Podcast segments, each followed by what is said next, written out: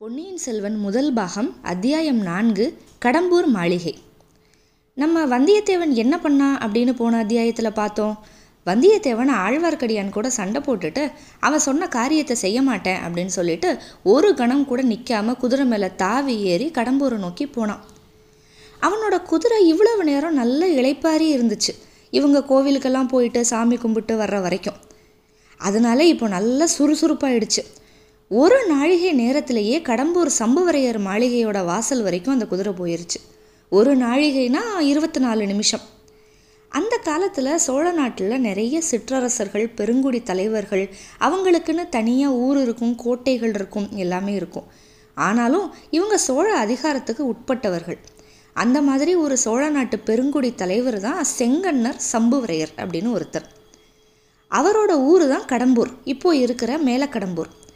அவருக்கு ஒரு பெரிய மாளிகை இருக்குது கடம்பூரில். அந்த மாளிகையோட வாசல் எப்படி இருந்துச்சுன்னா ஒரு பெரிய நகரத்தோட கோட்டை வாசல் மாதிரி அவ்வளவு பெருசாக இருந்துச்சு. வாசலுக்கு ரெண்டு பக்கமும் இருந்த சுவர் வந்து அப்படியே கோட்டை சுவர் மாதிரியே வளைஞ்சு போச்சு ரொம்ப நீளமாக இருந்தது. வந்தியத்தேவன் போனப்போ கோட்டை வாசலில் நிறைய யானைகள் குதிரைகள் ரிஷபங்கள் அதுக்கப்புறம் அந்த மிருகங்களை எல்லாம் பிடிச்சி நிறைய பேர் கட்டி வச்சிட்டு இருந்தாங்க நிறைய பேர் தீனி வச்சிட்டு இருந்தாங்க தண்ணி காட்டிட்டு இருந்தாங்க அங்கங்கே தீவர்த்தியை தூக்கி பிடிச்சி வெளிச்சம் போட்டுக்கிட்டு இருந்தாங்க. இருட்டிருச்சுல்ல தீவர்த்திகளுக்கு எண்ணெய் விட்டுக்கிட்டு இருந்தாங்க. ஒரே கோலாகலம். ஏன்னா பழுவேட்டரையர் வந்திருக்காரு அங்கே ஏதோ விசேஷம் நடக்க போகுது அப்படின்னு நம்ம ஏற்கனவே பார்த்தோம். இதெல்லாம் பார்த்த வல்லவரையனோட உள்ளத்தில் ஒரு சந்தேகம் ஒரு துணுக்கு. ஏதோ இங்கே பெரிய விசேஷம் நடக்க போது நம்ம இப்போ போய் வந்துட்டோமே அப்படின்னு சொல்லிட்டு நினைக்கிறான். அப்படி என்னதான் விசேஷம் நடக்குது அப்படின்னு தெரிஞ்சுக்கிற ஆவலும் அவனுக்கு இருக்குது ஆனால் அவனுக்கு இன்னைக்கு நடக்கிற விசேஷத்துக்கு எந்த அழைப்பும் இல்லை. எந்த காலத்துலேயோ கந்தமாறன் கூப்பிட்டதை வச்சு வந்திருக்கான். ஒரு தப்பான நேரத்தில் நம்ம வந்துட்டோம் அப்படின்னு நினச்சிக்கிறான். சரி உள்ளே போகலாமா அப்படின்னு பார்த்தா வாசல் கதவு திறந்து தான் இருந்தது. அங்கே கொஞ்சம் வேல் பிடிச்ச வீரர்கள் நின்றுக்கிட்டு இருந்தாங்க. அவங்களெல்லாம் பார்த்தா யம கிங்கரர்கள் மாதிரி இருந்தது. அதாவது யமலோகத்துக்கு காவல் புரிகிறவங்க மாதிரி அவ்வளவு ஆஜானுபாகவாக முரட்டுத்தனமாக இருந்தாங்க. சரி நம்ம கொஞ்ச நேரம் தயங்கி யோசித்துக்கிட்டே இங்கே நின்றுருந்தோம் அப்படின்னு சொன்னால் அவங்களுக்கு நம்ம மேலே சந்தேகம் வந்துடும் அதனால நம்ம தைரியமாக உள்ளே போயிட்டு அவங்கக்கிட்ட பேசுகிறது தான் உசிதம் அப்படின்னு சொல்லிட்டு நம்ம வீர வாலிபன் வந்தியத்தேவன் வந்து நினச்சிக்கிட்டான். நினச்சதுமே அப்படியே குதிரையை விட்டுட்டு நேராக உள்ளே போனான். ஆனால் என்ன ஏமாற்றம்னா குதிரை கோட்டை வாசலுக்கு போனதுமே இந்த வேல் பிடிச்ச வீரர்கள் வந்து அப்படியே ரெண்டு வேல் அப்படி குறுக்க நிப்பாட்டி வழிமறிச்சிட்டாங்க. இன்னும் நாலு வீரர்கள் வந்து குதிரையோட தலை கயிறை வந்து பிடிச்சிக்கிட்டாங்க. குதிரை வந்து அசையாமல் இருக்க சொல்லி. ஒரு வீரன் வந்தியத்தேவனோட முகத்தை வந்து உத்து பார்த்தான். இன்னொருத்தன் தீவர்த்தியை எடுத்துட்டு வந்து வந்தியத்தேவனோட முகத்துக்கு நேராக தூக்கி பிடிச்சான். வந்தியத்தேவன் முகத்தில் அவ்வளோ ஒரு கோபம். என்ன ஊர் இது இதுதான் உங்கள் ஊர் வழக்கமா? வந்த விருந்தாளியை வாசல்லையே தடுத்து நிறுத்துறீங்க? அப்படின்னு சத்தமாக கேட்டான். நீ என்ன தம்பி இவ்வளவு துடுக்கா பேசுகிற நீ எந்த ஊர்? அப்படின்னு கேட்டான் வாசற்காவலன் என்னோட ஊரையும் பேரையுமா நீ கேட்குற வானகப்பாடி நாட்டோட திருவல்லம் தான் என்னோட ஊர். என் குலத்து முன்னோர்களோட பேர்களை உங்கள் நாட்டு வீரர்கள் ஒரு காலத்தில் அவங்க நெஞ்சில் எழுதிக்கிட்டு பெருமைப்பட்டுக்கிட்டாங்க. என் பேர் வல்லவரையன் வந்தியத்தேவன்.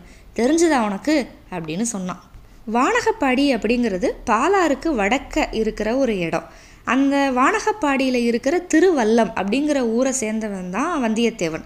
அவங்களோட குலம் வந்து வானர் குலம். ஒரு காலத்தில் இவங்க ரொம்ப புகழ் வாய்ந்த குலம். அதை தான் இவன் வந்து இவ்வளோ சொல்கிறான் இவ்வளோ பெரிய கதை சொல்கிறியே இதுக்கு கூட ஒரு கட்டியக்காரனை கூட்டிகிட்டு வர வேண்டியது தானே? அப்படின்னு சொல்லி ஒரு காவலன் கேட்கவும் எல்லாருமே சிரிக்கிறாங்க. அப்புறம் அந்த காவலர் தலைவன் ஒருத்தர் இருந்தாலும் அவன் சொல்கிறான் இங்கே பாரு நீ யாராக வேணாலும் இருந்துட்டு போ. ஆனால் இனிமேல் நீ உள்ளே போக முடியாது. ஏன்னா இன்னைக்கு வர வேண்டிய விருந்தாளிகள் எல்லாருமே வந்துட்டாங்க. இனிமேல் யாரையும் உள்ளே விடக்கூடாது அப்படின்னு எங்கள் எஜமானர் வந்து கட்டளையிட்டுட்டாரு. அதனால நீ உள்ளே போக முடியாது அப்படின்னு சொல்கிறாங்க சரி இங்கே ஏதோ கஜகஜன வாக்குவாதமெல்லாம் நடக்குது அப்படின்னு சொல்லிட்டு கோட்டைக்கு உள்ளே அங்கங்கே வீரர்கள் நிறைய பேர் நின்றுருக்காங்கல்ல அதில் கொஞ்சம் வீரர்கள் வந்து இங்கே வர்றாங்க. அவங்க யாருன்னா திருவிழா கூட்டத்தில் வந்தியத்தேவனோட குதிரையை விரட்டி விட்டாங்கல்ல அந்த வீரர்கள். அதில் ஒருத்தன் வேகமாக சொல்கிறான் அடே இங்கே பாடுறா நம்ம திருவிழா கூட்டத்தில் விரட்டி அடித்தோம்ல அந்த குருதை மாதிரி இருக்குடா அப்படிங்கிறான். இன்னொருத்த டேய் கழுதை அப்படின்னு சொல்கிறா அது என்ன கு குருதையா? அப்படின்னு சொல்கிறான் கழுத மேலே உக்காந்துருக்கிறவ என்ன விறப்பாக உக்காந்துருக்கான்? அப்படின்னு இன்னொருத்தன் சொல்கிறான் வல்லவரையனுக்கு இந்த கேலி சொல் எல்லாமே காதில் விழுந்துக்கிட்டே இருக்குது வந்தியத்தேவன் ஒரு கணம் யோசித்தான். இவங்க கிட்ட எதுக்கு நம்மளுக்கு வீண் வம்பு? பேசாமல் திரும்பி போயிடலாமா அல்லது ஆதித்த கரிகாலோட முத்திரை பதித்த இலச்சினை அதாவது அந்த காலத்தில் பெரிய மனிதர்கள் அரச குலத்தவர் எல்லாருமே ஒரு முத்திரை மோதிரம் மாதிரி ஒன்று வச்சுருப்பாங்க. அவங்களோட சின்னம் பதிக்கப்பட்ட ஒரு இலச்சினை அதை எங்கே காமிச்சாலும் அதுக்கு வந்து ஒரு தனி சிறப்பு தனி அனுமதி இருக்குது பேசாமல் ஆதித்த கரிகாலரோட முத்திரை பதித்த அந்த இலச்சினையை வந்து இவங்கக்கிட்ட காமிச்சிட்டு நம்ம உள்ளே போயிடலாம் அப்படின்னு வேற நினச்சான். ஏன்னா அவர் வந்து பட்டத்து இளவரசர். அவரோட இலச்சினையை வந்து தடுத்து நீ உள்ளே போக முடியாது அப்படின்னு சொல்கிறவங்க வந்து சோழ தேசத்தில் யாருமே இருக்க முடியாது. இதெல்லாம் யோசித்துக்கிட்டு இருக்கிறப்ப தான் இந்த குருத கழுதை அப்படின்னு சொல்லிட்டு இவங்க பண்ண கிண்டல் எல்லாமே வந்தியத்தேவனுக்கு வந்து காதில் விழுந்துருச்சு. உடனே வந்தியத்தேவன் முடிவு பண்ணிட்டான். என்ன பண்ணணும் அப்படின்ட்டு.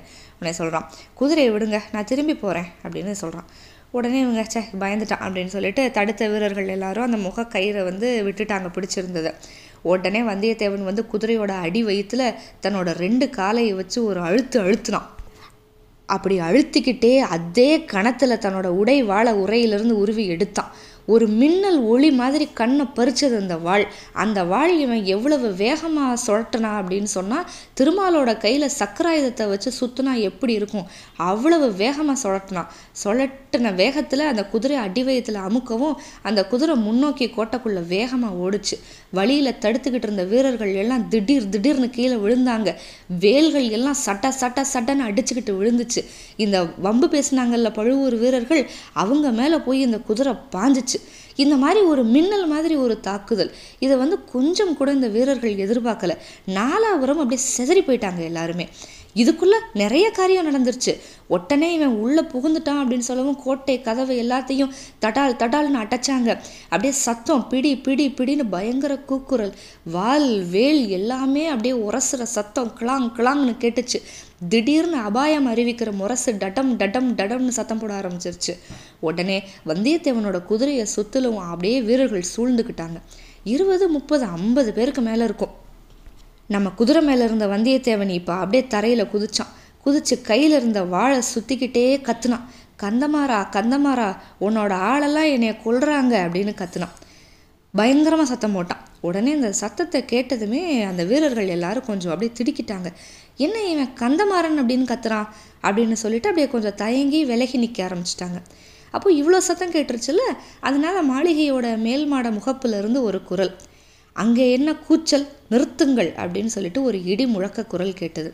அந்த குரல் கேட்ட இடத்துல ஒரு ஏழு எட்டு பேர் வந்து மேலேருந்து கீழே நடக்கிறத பார்த்துக்கிட்டு இருந்தாங்க. உடனே கீழே இருந்து சொன்னால் எஜமான் யாரோ ஒருத்தன் காவலை மீறி உள்ளே புகுந்துட்டான். சின்ன எஜமான் பேரை சொல்லி கத்துறான் அப்படின்னு கீழே இருக்கிறவ சொன்னான். உடனே அந்த இடி முழக்க குரல் சொல்லுச்சு கந்தமாரா கீழே போய் என்னன்னு பாரு கலவரம் என்ன? அப்படின்னு ஒரு குரல் கேட்டுச்சு.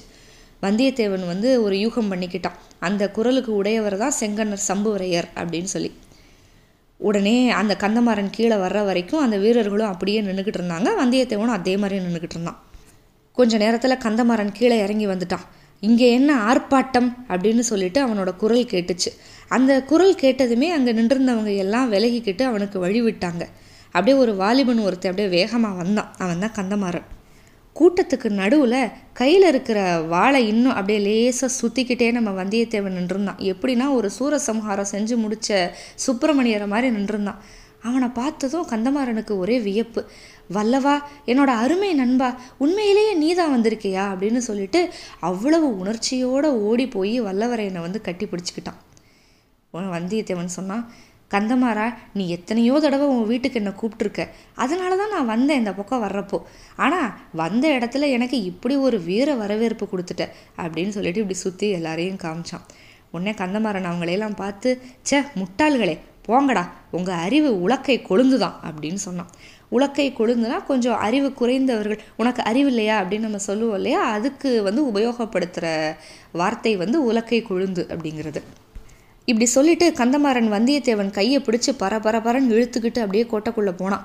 கந்தமாறனோட கால் வந்து தரையில் படலை குதிச்சுக்கிட்டே இருந்தது. அவனோட உள்ளமும் குதிச்சுக்கிட்டே இருந்தது. ஒரு வாலிப வயசில் நம்மளை மாதிரியே உள்ளம் படைச்ச ஒரு உள்ளம் ஒன்றுபட்ட ஒரு நண்பன் கிடைச்சா அதை காட்டிலும் பரவசமாக தரக்கூடியது நம்மளுக்கு என்ன இருக்குது காதல்னு ஒன்று இருக்க தான் செய்யுது. ஆனால் காதலில் எவ்வளவு இன்பமும் குதூகலமும் இருக்கோ அதை விட அதிகமாக துன்பம் இருக்குது ஆனால் நட்பில் துன்பத்தோட நிழல் கூட கிடையாது. ஒரே இதய பரவசம் மட்டும்தான். அப்படியே வந்தியத்தேவன் இழுத்துட்டு போகிறப்பவே வந்தியத்தேவன் கேட்டான் கந்தமாரா இன்னைக்கு என்ன இவ்வளவு தடபுடலாக இருக்குது ஏன் இவ்வளவு கட்டுக்காவல்லாம் இருக்குது அப்படின்னு கேட்டான். இன்றைக்கி என்ன விசேஷம் அப்படிங்கிறத பற்றி நான் அப்புறமா விவரமாக சொல்கிறேன் நீயும் நானும் பெண்ணையாற்றங்கரை பாசறையில் இருந்தப்போ நீ என்னெல்லாம் சொல்லியிருக்க? பழுவேட்டரையரை பார்க்கணும் மழவரையரை பார்க்கணும் அவரை பார்க்கணும் இவரை பார்க்கணும் அப்படின்னு நிறைய சொல்லுவல்ல. அந்த அவர் இவர் சுவர் எல்லாத்தையும் இன்னைக்கு இங்கேயே பார்த்துடலாம். எல்லாரும் இங்கே தான் இருக்காங்க அப்படின்னு சொன்னா கந்தமாறன். விருந்தாளிகள் எல்லாமே மாளிகையோட மேல் மாடத்தில் உட்காந்துருந்தாங்க அங்கே கூட்டிகிட்டு போனான் வந்தியத்தேவனை. முத அவங்க அப்பா கிட்ட கூட்டிகிட்டு போனான் செங்கண்ணன் சம்புவரையர்கிட்ட. அப்பா என்னோட தோழன் வானர்குலத்து வந்தியத்தேவனை பற்றி நான் உங்ககிட்ட நிறைய சொல்லியிருக்கேன். இவன் அவன்தான் அப்படின்னு சொன்னான். உடனே வந்தியத்தேவன் வந்து அந்த பெரியவரை கும்பிட்டு வணங்கினான். ஆனால் அதை பார்த்து சம்புவரையருக்கு அவ்வளவா சந்தோஷம் இல்லை. அப்படியே அவனை முகத்தை சுழிச்சு பார்த்துட்டு அப்படியா? கீழே அரண்மனை வாசலில் இவ்வளவு கலவரம் பண்ணது இவன் தானா அப்படின்னு கேட்டார். கலவரத்துக்கு காரணம் ஒன்றும் என்னோட நண்பன் இல்லை. நம்ம வந்து வாசல் காப்பதற்கு நிறைய காவலாளிகள் வச்சுருக்கோம்ல அவங்கெல்லாம் மூடர்கள். அதுதான் காரணம் அப்படின்னா கந்தமாறன்.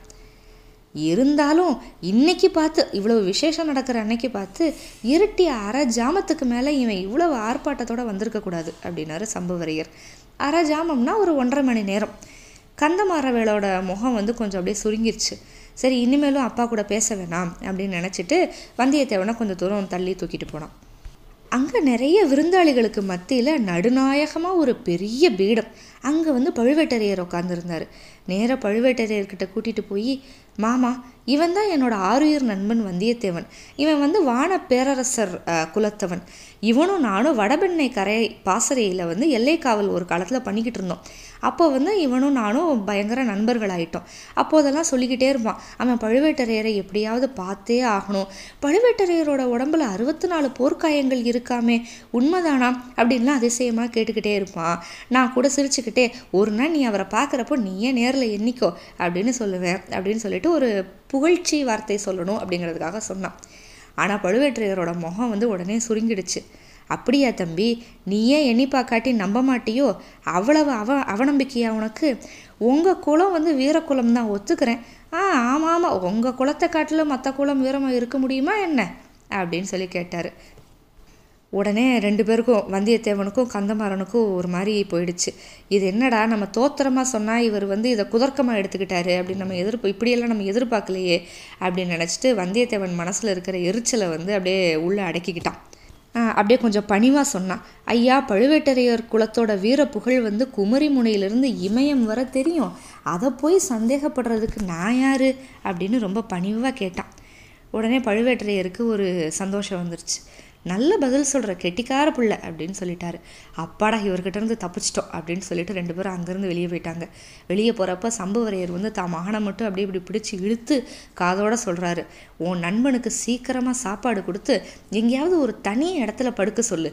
ரொம்ப தூரம் பிரயாணம் பண்ணி ரொம்ப களைச்சி போயிருக்கான். பார்த்தாலே தெரியுது அப்படின்னு சொன்னார். அதுக்கப்புறம் கந்தமாறன் வந்து வந்தியத்தேவனை அந்த புறத்துக்கு கூட்டிகிட்டு போனான். அந்த புறத்தில் பல பெண்கள் இருந்தாங்க.